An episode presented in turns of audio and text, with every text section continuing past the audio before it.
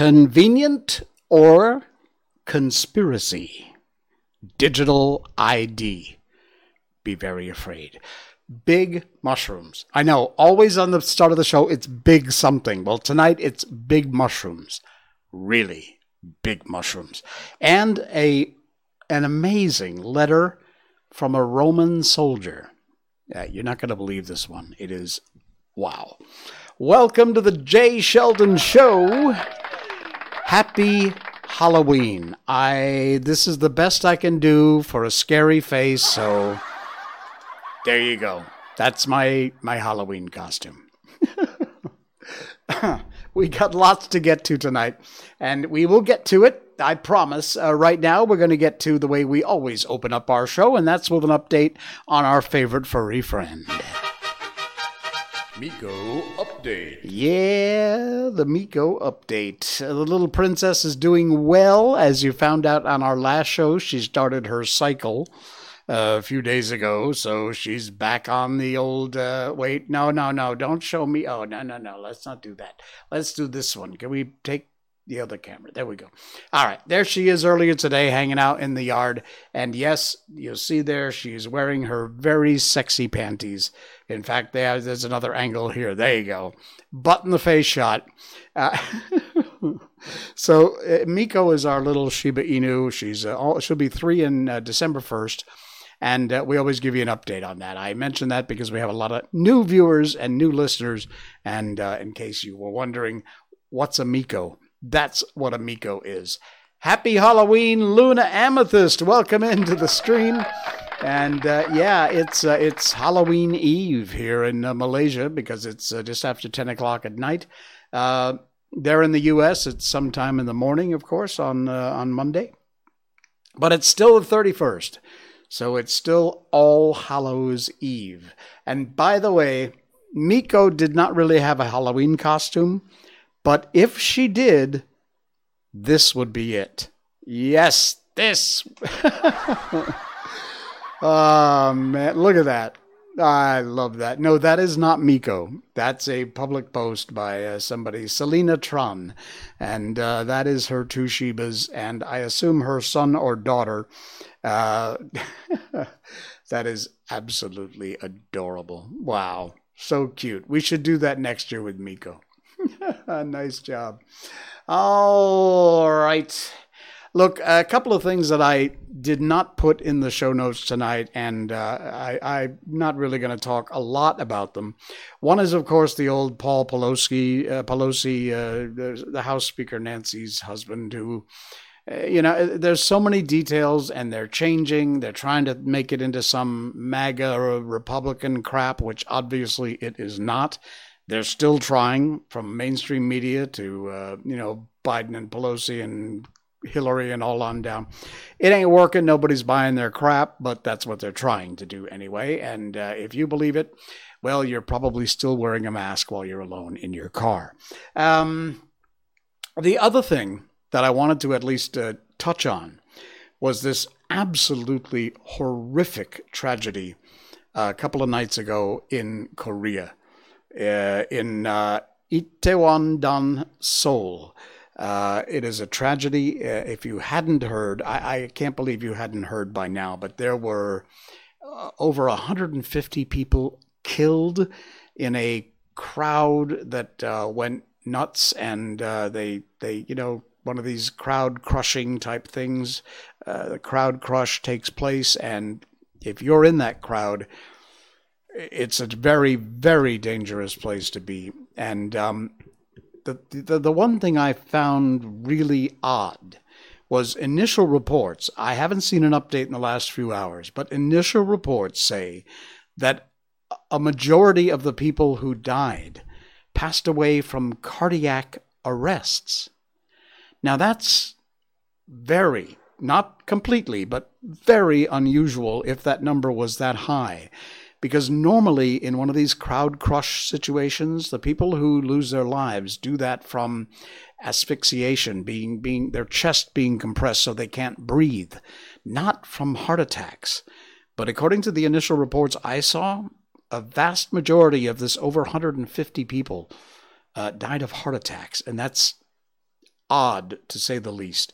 Now, one thing I did see just half an hour or two ago on my Twitter feed, I'm actually reading it right off my phone on my Twitter feed because I thought this information was really critical and you ought to know it. I don't go out to these kind of concerts and crowds and street events and things, so I had no chance of me getting caught up in one of these things, but I know a lot of people do. If you are in a crowd crush, an informational thread from Love for Itewandong uh, Beluga Song at uh, Twitter. Even if you think it'll never apply to you, take a moment, learn what to do in this situation. It could save your life or the lives of those around you. When you enter a venue, always make a note of the exits. It's like on a plane. You know, the reason they point out where the exits are is there's a purpose, so you'll know. You should do the same thing if you're in a venue. Once it gets too crowded, you might not be able to see where the closest exit is to you. Learn how to watch crowd density. This is critical. This may be the most important step. Once crowd density reaches six people per square meter or more, it becomes very dangerous and you might not be able to get out anymore.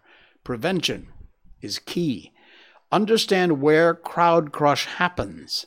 Most crowd crush deaths occur in a small space like alleyways, mosh pits, exit halls of venues. That's why it's best to leave early and not wait for things to get dangerous, since others may get the same idea and crush at the exit. Alert people. Since crowd crushes occur in loud environments, people outside the crush, where the crush is taking place, other people may have no idea that it's going on. If you're in an organized event and notice a crowd crush, get up high. Alert security, event organizers to stop the music and make everyone aware. Uh, make space around your chest. If you're stuck in the crowd, feel like its density is increasing, you're getting smushed. Uh, pin your arms to your sides or above your heads is not a good idea. Putting your arms out in front of you like this to open up space around you is one of the best ways to help to protect yourself. It's going to be very hard to fight that crush when it happens, but it will help. And uh, yeah, uh, some scary stuff here. Um, it, it, it prevents your chest from being compressed. Do not take off your backpack. If you're wearing a backpack, your first instinct might be to make more room, uh, but it's a huge hazard. You drop your backpack on the floor, people trip over it, they wind up causing like a domino effect where other people trip over them. So leave your backpack on and go with the flow. Once the crowd reaches eight or nine people per square meter, those inside cannot move freely anymore, and the crowd starts to behave almost like a liquid. You will feel yourself being moved in different directions. It's important you don't fight it. Go with the flow. And uh, there's a clip in this Twitter post about that. Do not scream and push. If you begin acting paranoid, hostile, inconsiderate of those around you, it's contagious. Other people will begin to do the same, and that will grow and things will get worse. Pushing one person can lead to a horrible chain reaction. Again, stay calm, go with the flow, move with the crowd is the safest choice. And do not fall. That's pretty intuitive, goes without saying, but its importance must be emphasized. Your top priority once the crowd crush starts is staying upright. Once you fall down, people will fall on top of you or they will climb over you, and you will not be able to get back up. Avoid walls so you don't get crushed against it. Help your neighbors only if you can. And uh, aftermath, when the crowd thins, there may be people on the floor. Since these things usually usually result from the lack of event planning, there may not be enough medical personnel to help right away. In this case, volunteers really do save lives. So do all you can. It's a great thread on Twitter if you want to look it up. And uh, I just wanted to share that with you because that tragedy that happened in, in Seoul, uh, South Korea, was just unbelievably sad. All right. Uh, what do we got? Oh, I know what we got. We got our main topic tonight. Our main topic. Now, look, this article is from is from Politico. And trust me, if you want, just trust me, Politico really needs to be taken with an enormous grain of salt. Not just a grain of salt, a huge packet, a five kilo bag. The EU has introduced, here we go, a new digital ID. And here's what it means for you. They want to develop an app that would contain the digital ID uh, version of your ID card, your identity card. The European Commission Thursday unveiled plans to introduce a block wide digital ID. If approved, the plan would allow people to use an app to prove their identity online, whether it's to verify your age, check your driver's license. It is the first step towards a living nightmare. Fight this. Fight against it. Say no. Call up your representatives, your ministers, whoever it is that runs and represents you, and tell them no. Absolute, not just no, abso-freaking-lutely no. You're going to wind up with some carbon rating. If you buy too much meat that week, you're not going to be allowed to buy. It's just no, that's not what the plan is right now, but this is the first step. They start with this. The EU plans to start testing the app, which is called a wallet, this month. And they hopes to have the basis an agreement across member countries. This is a nightmare. This is the kind of dystopian crap that you really do not want. Read this article. Again, it's Politico, but uh, it covers some of the details about this. Their angle is, oh, isn't this wonderful? Won't it? And that's how they're selling it to you. That's how they're going to get you to buy into this crap. Oh, it's convenient. Yeah, we're, we're, we're, we're tracking you, we're watching everything you do, but it'll be so convenient. Until you go to maybe fill up your car and your wallet doesn't work because you've emitted too much carbon that week. Here's another article from Reclaim the Net, which is exactly the opposite of the last site we visited. MasterCard just outlined its digital ID push, where payments meet digital ID. If you're tired of censorship, cancel culture, and the erosion of civil liberties, subscribe to Reclaim the Net. There's an ad for them. At the Authenticate 2022 event, MasterCard Senior Vice President of Digital Identity, Sarah Clark, detailed the company's digital ID plans. MasterCard's plans for a digital ID network, a use of FIDO in the reusable digital ID network. It's aimed at individuals who already have a government issued ID. MasterCard plans to create a network through which digital IDs can be reused online for in person interactions through calls and other channels. Payment company MasterCard wants to be a digital ID provider. Hmm, wonder why. The system called ID, oh, there's an inventive name, does not require a password, it requires biometrics. You use your own digital ID, you make it centralized, stored on your smartphone, and only show it to parties who have requested it, like, say, the police. The system also uses standards provided by FIDO Alliance, an organization focusing on providing authentication measures that don't rely on passwords, fingerprints, retina scans. This is a nightmare. They will be able to limit what you spend money on, where you spend it, how you spend it. This money doesn't actually exist, it's not cash. So they can take it away from you, they can lock you out of it. Remember the PayPal story, which has now, by the way, come back, and they've re-added that terms of service for the two thousand five hundred bucks back in now that the you know the heat's blown over. I put a link, the third link down in our show notes, because when I went to search for more on this story,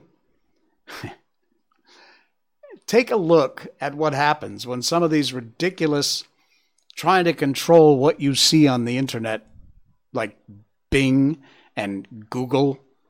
This link actually takes you to a search for digital ID. and take a look at the links that come up and the headlines. Digital identifi- uh, identity verification can lead to a more equitable future. From Forbes. Massive pandemic relief fraud has Congress eyeing digital IDs. Want to protect your identity and control your data? Here's how digital ID wallets make that possible. It's so good for you. Every single one of these links in this Bing search. Japan pushes for digital personal network identification cards despite the pushback. All of these links trying to convince you what a benefit digital IDs would be. Please trust me. Please fight with every tooth and nail of your being not to make this happen. They're going to push it. It's likely going to happen. And there may not be anything you can do to avoid it. But, man. All right, let's get on to something less heavy. Hmm. There's a new picture out, and it is so cool. You know, we're big fans of the James Webb Space Telescope on this show. All things space, SpaceX, you name it. We love space. And uh, this, wow. Take a look. The link's in our show notes if you want to read the article. Scientists have just taken an actual picture of a planet in another star system. That's an artist's rendition. Um, the planet knows, known as B Pictoris C is only about 63 light years from Earth in the Beta Pictoris system. Using the additional brightness and dynamic mass data obtained from imaging it, they're aiming to narrow down how it arose. They discovered the planet's existence by observing the impact it had on the orbit of its parent star. Because of how closely it orbits its star, it is impossible to picture the planet alone. They utilized a technique, some highfalutin science thing called radical velocity method, whatever, uh, which has been used for years to discover hundreds of exoplanets, but never used to directly evaluate exoplanets. The team was able to pinpoint the position with incredible clarity, and data from the four telescopes, they were also able to take a photograph of it this is the first time an exoplanet could be verified using the RVA and direct imaging. Take a look at that. Again, a little hard to see. Check out the article if you want to read it. I'll get all the details. But that right there is the actual photograph of the exoplanet, which is B Pictoris C. That is insane. A little far away, but I'm sure they can zoom in a bit on it. That's unbelievable. Wow. Some very cool information in here about this new uh, photograph that was taken. Uh, it has a 28 year orbital period. So the next time it comes around, might take a little while. but it's very cool. And an actual picture of an actual planet, the photograph, not put together from radio data information and all that other crap. It's an actual photograph of the planet. That is absolutely phenomenal. All right, what else we got going on here tonight? I got so many links and so much stuff to talk about here. Oh, don't forget too, we'll get to Bambi coming up at the end of our show. Um, oh, yeah, I mentioned big mushrooms. We have the strangest thing here in the area that I live in. It's a small gated community, and um, and it's no, not like you know the Pelosi place, but a long way from that. But it's so, so, strange. In the center, the whole thing is set up like a big spider web, really, with the center park. And in the center park, which is a, where Miko usually takes her walk morning and nights, there are these mushrooms that pop up after a rainstorm, like just like that. I mean, they won't be there, and you go back an hour later, and boom, full on mushroom field growing on the side of the road. This is so strange. And the strangest, weirdest looking mushrooms, too and big ones, but not as big as this one. Take a look at that. this is from Zambia. One mushroom can feed a family for days. Look at the size of that thing. It is called the Termitomyces titanicus. I can see why Titan is in the title. It's found in West Africa and it is the largest edible fungus in the world. Look at the size. Again, podcast listeners, sorry it's a visual, but there's a link in our show notes. You can check out the picture. It's unbelievable. It's, well, it's four or five times the size of this guy's head who's holding it. It's, it's like an umbrella. It's the size of a legit umbrella for this guy. That is incredible. That's nuts.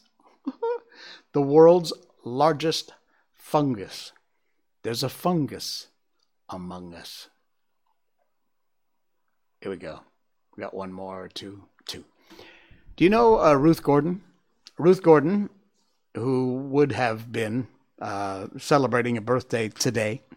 Uh, Ruth Gordon was an actress, and she was one of my all-time favorite. Uh, she sadly did not get the kind of recognition she was due because she was an incredible actress who could pull off and did pull off so many amazing roles. On my list of top 10 films is the film Harold and Maude.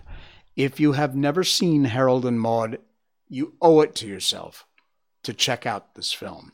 It stars Ruth Gordon in one of her most amazing roles ever. This film is so absolutely incredible. It's macabre, it's funny, it's sad. It's one of those it's one of the reasons I love films like this. It's a it's a joyride. It takes you up and down and brings you down and uh, it's just one of those films that plays with your emotions. It's called Harold and Maude. And uh, Ruth Gordon was uh, would have been celebrating a birthday today. She's quoted as saying, "Don't ask for permission so much. You're supposed to be alive live, contribute. I can so hear her saying this if you know Ruth. Do it fully, do it happily. No one's going to wave you in and lead you on your way. Take it, do everything very well and happily. Shaw told us to wear ourselves out. And I would add we should do it happily, with banners, with music. We're all pretty fantastic, and we need to get on with it. Ruth Gordon in an interview in 1984 with James Grissom. She was an absolutely incredible lady. And again, as I said, if you have not seen, or even if you have seen it, watch it again. I'm going to. If you've never seen Harold and Maude, you owe it to yourself to hunt down a copy and check out Harold and Maude. All right, one more story, then we're going to get on to Bambi. And this one, oh man, this is the coolest thing since sliced bread. Seriously. Uh, again, I will read this. It's an audio thing. There is a visual, it's a copy of the actual letter. Take a look at this piece of papyrus.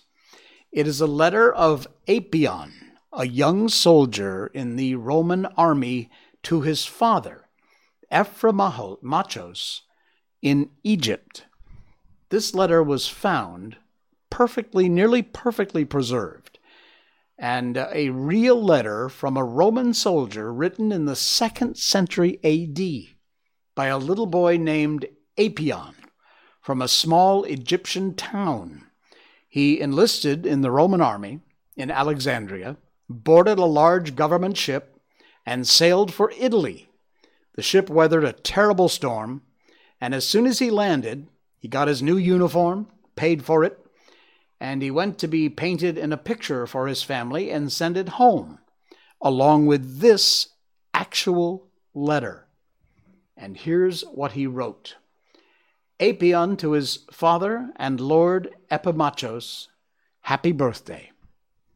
First of all, this is him writing the actual words, translated, of course. I hope you are well and that things are going well for you, my sister, her daughter, and my brother. I thank Lord Serapis, an Egyptian god, uh, for saving me right away when I was in danger at sea. When I arrived in Miseno, the Roman port of war near Naples, I received three gold coins from the emperor, Trajan, uh, as money for the journey, and I am fine. Please write me a line, my lord father, on your well being, second on that of my brother and sister, and third, so that I may piously greet your hand for you have brought me up well, and I can therefore hope for a quick promotion. The gods willing. Give my regards to Cap Capiton, a friend, and my brother and my sister, and Serenilla, a family slave. And my friends, I'm sending you my little portrait via Euctemon. My new Roman name is Antonius Maximus. All the best. Wow. The letter was written in Greek on papyrus and not written by the boy himself, but by a hired public letter writer. Those existed back in those days. Uh, two of Apion's friends who enlisted with him added their greetings in the left margin of the letter over here on the side. And um, the letter was originally folded and sealed. He passed through the highly efficient Roman military post, arrived safe and sound as far as the small village in Egypt where the boy's father and family read it almost 2,000 years ago. After the death of his father, the letter was lost in the household waste. Archaeologists found it not long ago under the collapsed walls of the house. This is incredible. With another letter written by Apion years later to, later to his sister. If you allow, I would like to make some considerations. I admit I was moved to note this boy's pride in joining the Roman army. I find admirable the affection and gratitude for what his father had done for him, which is now rare. Generous the per diem for the transfer of three auri, corresponding to 300 sesterces, sesterces, that's to say about a year's wages. Surprised that in addition to the letter, he sent a portrait, I think in uniform, very modern. The cursus publicus is amazed, that's the public letter writer, enough to deliver the letter in a small Egyptian village. And today we talk a lot about inclusion. Uh, we could certainly learn from our ancestors. The time that uh, the provincials were peregrini, that is, not Roman citizens. What an amazing, amazing story. That is, that's incredible. And the letter exists. That's the actual, a photograph of the actual letter. Mm. Sorry, coffee break time. I hope you found that as cool as I did because that's absolutely amazing. Incredible. All right. You ready for a little book? Uh, if you didn't know, you're going to know now. We read books on this show in the second half of the show. We've been doing that for a very, very long time now on the uh, Jay Sheldon Show. And uh, we have done The Wizard of Oz, Peter Pan, Alice in Wonderland, Winnie the Pooh, uh, you name it. We've done so many great classics books. We read them a chapter or half a chapter at a time until we get all the way through, and then we start a new one. And right now, we've been doing Bambi, the original, which was written in German by Felix Salten. And uh, the story actually follows the Disney animated film pretty closely. So, without further ado, we will pop over to Bambi. And if you'll recall in our last stream, winter was very quickly settling in. Bambi now understood that a period of need and poverty had begun. He saw how much the rain and the storms had changed the world. There were now no leaves on any of the trees or bushes. They stood there robbed of all they had. Their whole body was naked and could be clearly seen. They looked pitiful as they stretched their naked brown arms up to the sky. The grass on the meadow was limp and dark brown, and so short it seems to have been burnt to the ground. Even the place where Bambi and his mother slept seemed pitiful and bare now. Since its green walls had disappeared, it offered no privacy, and the wind blew in from every side. One day, a young magpie flew over the meadow. Something white and cold fell into her eye, and then another, and another, and it laid a light veil over her sight. Little soft, dazzling white flakes were dancing all around her. The magpie flapped her wings and nearly stopped, but then directed herself upward and went higher in the sky in vain. The soft, cool flakes were there again, and again they fell onto her and into her eyes. Once again, she directed herself upward and rose even higher. Just don't bother, love, called a crow from above her who was flying in the same direction. Just give it up. You can't fly high enough to get out of these flakes. That's snow, isn't it? Snow? asked the magpie in amazement as she struggled against each new flurry that came after her. Well, yeah, the crow said. Winter's here. That's snow, that is. Uh, forgive me, answered the magpie. I only left the nest in May. I, I, I don't know what winter's like. Oh, yeah, there's a lot of that, the crow observed. You'll soon find out, though. Well, if that's what snow is, thought the magpie, I'd like to sit down for a little while. She went down and sat on a twig in an alder tree and shook herself. The crow flew lazily on. At first, Bambi was pleased to see the snow.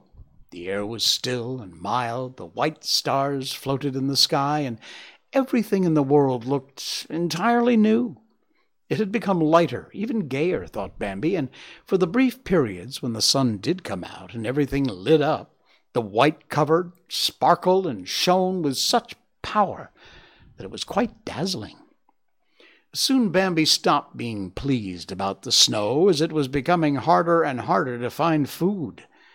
You had to scrape the snow aside, and that took a lot of effort before finding a small lump of limp grass. And the snow cut into your legs, too, so you had to be careful not to get your feet injured. Gobo had already got done, but of course that's what Gobo is like. He is never able to endure very much, and he's caused his mother a lot of worry. They were together now for almost all of the time they had also had more company than previously. Ina would often call by with her children. Marina, a girl who was nearly grown up, had also begun to mix in their circle. But it was probably old Mrs. Netla who came by for a chat most often. She was quite alone, had an opinion about everything. No, she said, I want to have nothing more to do with children. That's a pleasure that I've really had enough of. And then Faline would always say, Why's that then, when it's a pleasure? And Mrs. Netla would pretend to be cross and say, It's a very bad sort of pleasure, and I've had enough of it. Everyone enjoyed chatting very much, and they sat next to each other and talked. The children had never had as much to listen to. Even one or two of the princes came and kept company with them now. At first it felt a little awkward, especially as the children were all somewhat shy with them. But that passed quite quickly, and then there was a pleasant atmosphere. Bambi admired Prince Ronno, who was an impressive gentleman, and he felt a tempestuous love for the young, beautiful Karus. They'd cast off their crowns, and Bambi would often stare at the two round slate gray discs on their heads, where glamour, splendor, and many tender points could be seen. Karus seemed very elegant and distinguished. It was tremendously exciting when one of the princes would tell him about what had happened to him. On Ronno's left foreleg there was a big lump which was now overgrown with fur. He would often ask, Have you ever noticed how I limp on this leg? Everyone was prompt to assure him no one had ever noticed a limp at all. That was what Ronno wanted to hear, and it really was true to say it was barely noticeable. Yes, he would then continue, I escaped from something very dangerous that day. And so Ronno would go on to recount how he'd been taken by surprise by him and hurled fire at him. But he was only hit there on his leg. It hurt so much it could drive you mad. But it was only there on his leg that he'd been hit. It hurt nearly enough to drive him crazy. No wonder. The bone had been shattered. But Ronno didn't panic. He got up and went on just three legs. He kept going despite the pain, as he was well aware he was being chased. He ran and ran until night fell. Then he allowed himself some rest. But the following morning he moved on again until he felt he was in safety. Then he groomed himself, hidden and alone, and waited for the wound to close up. Eventually he came out of his place of safety, and he was a hero. He had a limp, but that was barely noticeable. Now, when they were all together in one place so often and for so long, when so many stories were told, Bambi heard more about him than he had ever had before. They talked about how horrible it was to look at. Nobody could bear looking into this pale face. There was something that Bambi already knew from his own experience. They even talked about the smell of him that spread all around, and here, too, Bambi would have been able to contribute to the discussion if he hadn't been too well brought up to join in with conversations of grown ups. They said the scent was a rather puzzling sort, always changing, but instantly recognizable, as it was always remarkably stimulating, unidentifiable, mysterious, but in itself rather disgusting. They talked about him only needing two legs to walk on, and about the wonderful strength of both of his hands. Some of them didn't know exactly what hands are, but Mrs. Netla explained it to them. I don't see anything surprising about it. Squirrel can do everything you've just mentioned, and does it in just the way he wants to, and every little mouse can do the same. She turned her head disrespectfully away from them. Oh, the others exclaimed, and they made her understand that it's far from being the same thing. But Mrs. Netla was not to be intimidated. And what about the falcon? she declared. What about the buzzard, the owl? They've only got two legs, and when they want to take hold of something, as you call it, they just stand on one leg and hold it with the other one. That's a lot harder to do, and I'm sure he can't do it. Mrs. Netla was not in any way inclined to admire anything about him. She hated him with all her heart. He's disgusting, she said, and nothing would change her mind. And there was nobody who contradicted her, as there was nobody who found him very lovable. But the matter became even more confusing as they talked about it, saying he had a third hand, not just two hands but a third hand as well. Mrs. Netla's reply was curt. That's just an old wives' tale, she concluded. I just don't believe it. Now, Ronno joined in. So what? he asked. And what do you think it was that he used to shatter my leg? Just tell me that, will you? Mrs. Netla gave a glib retort. That's your affair, my love. He's never shattered anything of mine.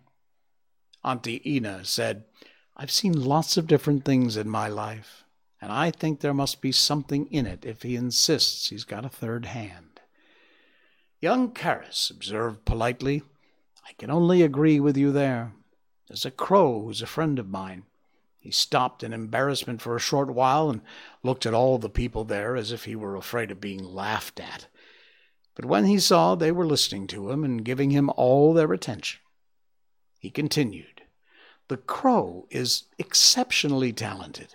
I can't deny that. She's astonishingly talented. She told me he really does have three hands, but not all the time. It's that third hand, the Crow told me, that's the nasty one. It doesn't grow out of him like the other two. He carries it, hanging on his shoulder.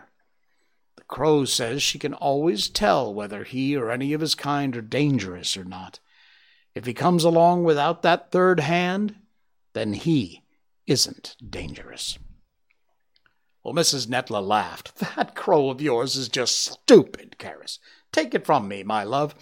If she was as clever as she thinks, she is, she'd know that he's always dangerous. Always. Excuse me. But the others had something to say, too. But there are some of them who aren't dangerous at all. Bambi's mother thought, You can see it straight away. So what? asked Mrs. Netla. Do you just stand there till they come up to you and say hello to them? Bambi's mother answered softly, Of course I don't just stand there, I run away. And Faline burst out with, You should always run away. Everyone laughed. They continued talking about this third hand, and as they did so, they became more serious. A sense of humor of it came among them. Whatever it was, a third hand or something different, it was something terrible, something they could not understand. And that's where we will leave it for tonight. We'll find out about this third hand coming up in our next stream on Wednesday night. Cool. Zaidi Baka. Zaidi, dude. Great to see you and thanks for the like. Appreciate it. All right. Uh, that's going to do it for tonight. Thank you so much. Uh, be sure to follow, like, and subscribe. And uh, Alex Yee liked the stream. Thank you, Alex. All right. Appreciate it. Thank you, sir. I will uh, I will see you again on uh, on Wednesday night at 10 o'clock Malaysian time across the planet, wherever your time zone is, you can find us. We are live on Facebook, YouTube, Twitch.tv, and of course, our main channel, rumble.com. And uh, also the podcast. Our podcast audio part of our show goes up about 15, 20 minutes after we're done with this live stream. And you can find that on Apple, iTunes, Spotify, uh, Radio Public, Stitcher, Google Podcasts, wherever you get your podcast. Look for The Jay Sheldon Show and hit follow or subscribe. We appreciate it. All right, that's it. We'll see you Wednesday. This is The Jay Sheldon Show. Good night.